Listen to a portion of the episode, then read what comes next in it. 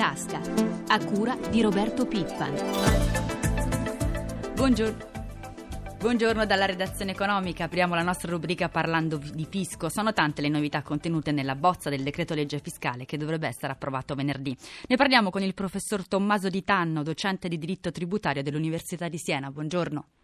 Buongiorno.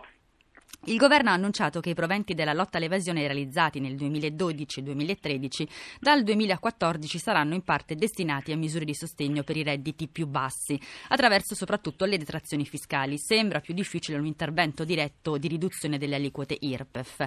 Professore, vista la situazione pesante dei nostri conti pubblici, sarà davvero possibile tradurre questi annunci in realtà e ridurre la pressione fiscale che nel nostro paese sappiamo è tra le più alte d'Europa? Ma sì, eh, direi che è possibile. La scelta di passare attraverso la via delle detrazioni fiscali piuttosto che attraverso la via della riduzione di aliquote mi sembra sensata. Anche se qui andrebbe fatto un distinguo fra l'evasione, il recupero dell'evasione riferita all'evasione del passato e il recupero dell'evasione riferita a quella, come dire, in corso al presente.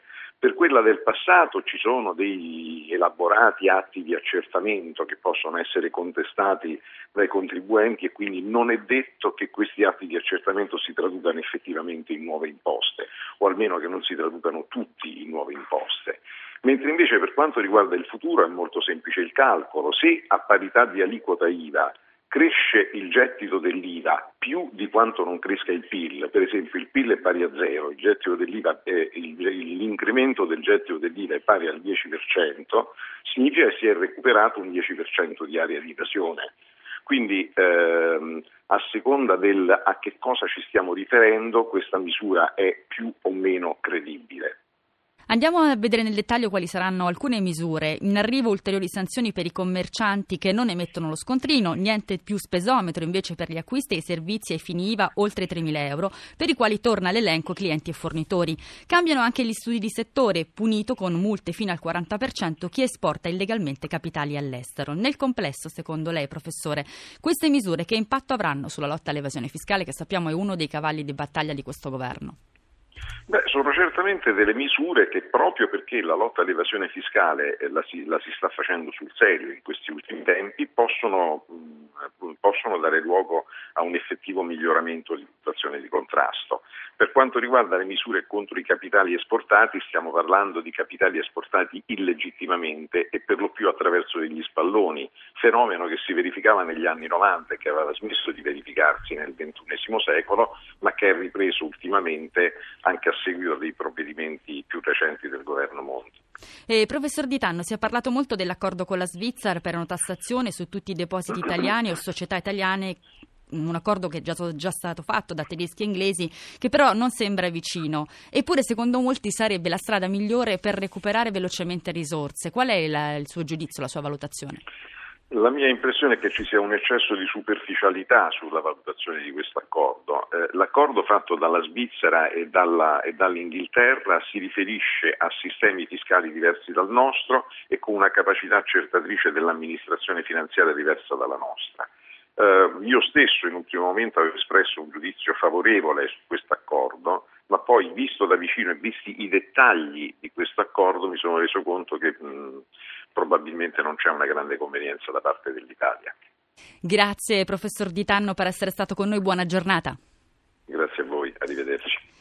Cambiamo argomento, parliamo della crisi greca. Dopo l'accordo raggiunto sul nuovo pacchetto di aiuti al paese ellenico, il direttore del Fondo Monetario Internazionale, Christine Lagarde, ha fatto sapere che il fondo stanzierà le risorse necessarie non appena le misure già concordate con le autorità greche verranno realizzate e sarà garantito un adeguato contributo finanziario da parte dei privati.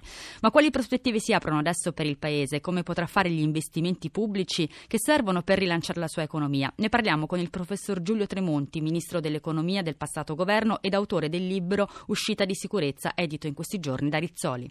Il mondo occidentale, come l'abbiamo conosciuto, era il libro di Adam Smith, La ricchezza delle nazioni. La ricchezza, certo, ma anche le nazioni come luogo dove avveniva l'equilibrio tra i valori, i principi. Adesso è la ricchezza che è diventata finanza e che sta divorando le nazioni. Una realtà simile si è presentata dopo la grande crisi del 29 in America e allora l'uscita di sicurezza nel 1933 fu il grande piano di Roosevelt che divise eh, le banche tra banche produttive che danno i soldi alle imprese, alle famiglie, ai lavoratori, alle comunità e banche casinò, banche bisca che se vogliono scommettere lo pagano loro e non con i soldi, con i risparmi dei cittadini, come invece è adesso. Ecco, io credo che sia arrivato il tempo per fare più o meno esattamente aggiornandole quelle stesse cose. E questa è la tesi che lei sostiene nel libro.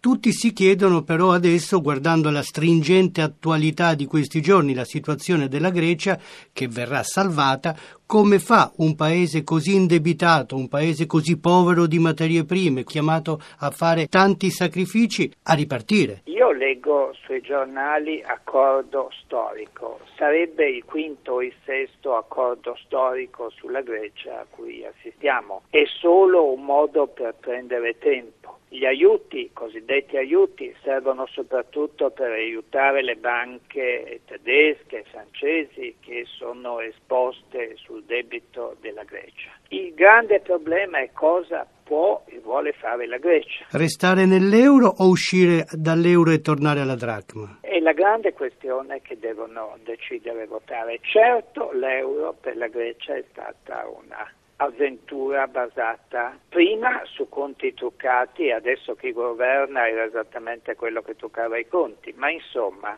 il grande problema è per la Grecia l'euro è stata l'illusione come se fosse un bancomat. Per tanti anni è stato così. Dall'altra parte l'euro è una moneta molto forte. Applicare una moneta forte a un paese debole vuol dire spiazzarlo.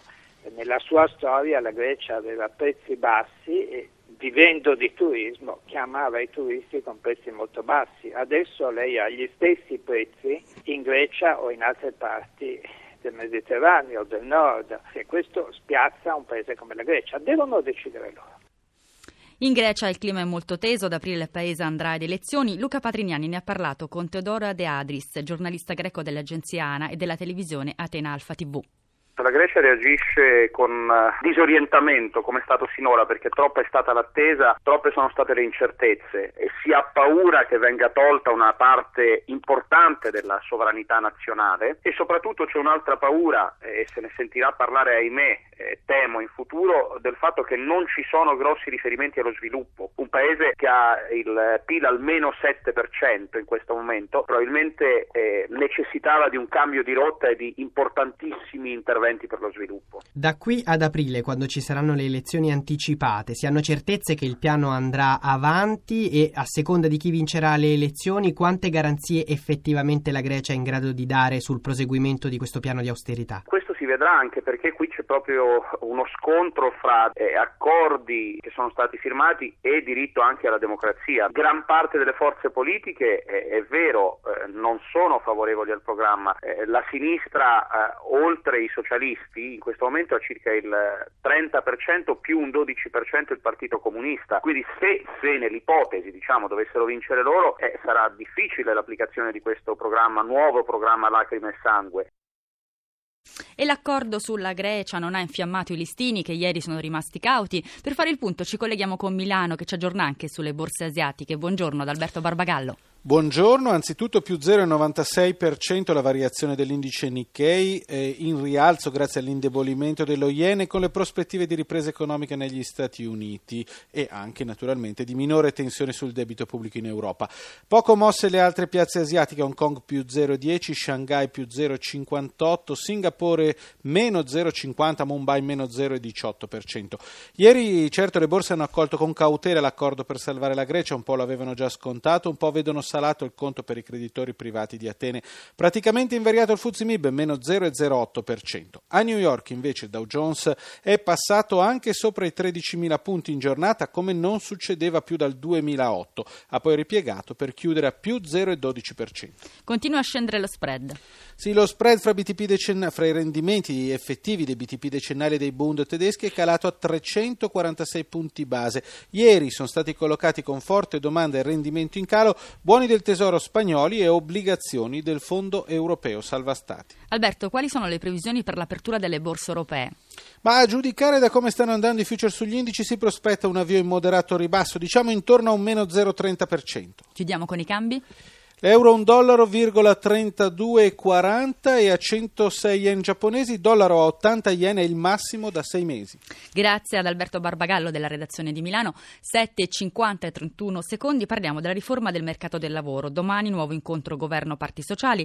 Il ministro Elsa Fornero ha detto che un accordo con i sindacati è possibile. Intanto si infiamma lo scontro tra Confindustria, CGL e Cisle Will. Al centro della contesa un'affermazione di Emma Marcegaglia. Sentiamola. Io credo che eh, avere una lotta alla flessibilità cattiva in entrata e una maggiore flessibilità in uscita aiuta le imprese e aiuta i lavoratori, rende il mercato del lavoro più fluido, ci aiuta ad attrarre più investimenti. Guardate, io parlo continuamente con multinazionali e tutte le multinazionali mi dicono fino a quando io non sono in grado di licenziare un fannullone, un assenteista cronico, io in questo paese non vengo ad investire. Allora questo è un problema vero. Come avete sentito parole forti, risentita la reazione dei sindacati, Cisle e Will chiedono di abbassare i toni. La presidente di Confindustria è stata offensiva, ha detto il segretario della CGL Susanna Camusso. Il sindacato di Corso Italia torna anche a chiedere di modificare la riforma delle pensioni che rischia di lasciare senza pensione e senza lavoro circa 65.000 persone. Tutti quei lavoratori cioè coinvolti in crisi aziendali. Sentiamo una testimonianza. Io sono Saracino, sono un lavoratore che sono in mobilità era un'azienda telefonica che è fallita. C'è stato un trasferimento di ramo d'azienda, questo hanno trasferito su una, una società che dopo un anno è fallita e quindi ha messo tutto in mobilità. Però purtroppo non raggiungo i requisiti durante la mobilità e quindi mi trovo fra tre mesi, mi troverò senza lavoro e senza pensione perché eh, dovevo andare in pensione fra un anno però adesso con le nuove regole dovrei andare fra sei anni. Il problema è che non ci riesco ad andare perché con queste nuove regole devo aspettare sette anni, quando con le vecchie andrei fra un anno. Questo è il grosso problema. Quanti anni ha? 59. Per far fronte a casi come questi, la CGL chiede un tavolo tecnico, come spiega Vera La Monica, segretario confederale. È un'emergenza sociale avere migliaia di persone che non hanno dire, la possibilità di accedere alla pensione, persone a cui si era detto che erano nelle condizioni di poterlo fare, che quindi avevano un'aspettativa legittima e in più persone in un'età in cui vorrei dire è molto difficile essere ricollocati nel mercato del lavoro attuale, perché sono persone che il più delle volte non sono in condizioni di trovare un altro lavoro. Quindi è un'emergenza sociale per la quale chiediamo al Ministro di aprire un confronto. In chiusura parliamo di Progetto Fuoco che da oggi fino al 26 febbraio prende il via a Verona Fiere. Si tratta del grande salone europeo di impianti che producono calore dalla combustione della legna.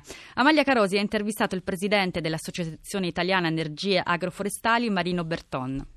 Sono sempre di più gli italiani che decidono di riscaldare le proprie abitazioni con i combustibili legnosi. Perché? Fanno risparmiare e questo è importante per l'economia delle famiglie ed inoltre andiamo a sostituire i combustibili fossili e anche questo ha un effetto positivo sull'ambiente. Quanto si risparmia e quanto inquinano meno? Rispetto al GPL i risparmi in termini economici si aggirano attorno al 70%. Rispetto alle emissioni di CO2, l'utilizzo della legna in Italia fa risparmiare qualcosa come 24 milioni di tonnellate di CO2. Nel corso della manifestazione Progetto Fuoco ci sono anche convegni e incontri. In uno di questi i responsabili dei ministeri di politiche agricole, ambiente e sviluppo economico spiegheranno le linee del decreto attuativo del conto energetico per l'energia termica. Quali sono? È un decreto attuativo nuovissimo, non ancora approvato. I contenuti in via generale generale sono molto importanti. Finalmente in Italia si apre una nuova stagione per un conto energia per l'energia termica, quindi non più soltanto per l'elettrica.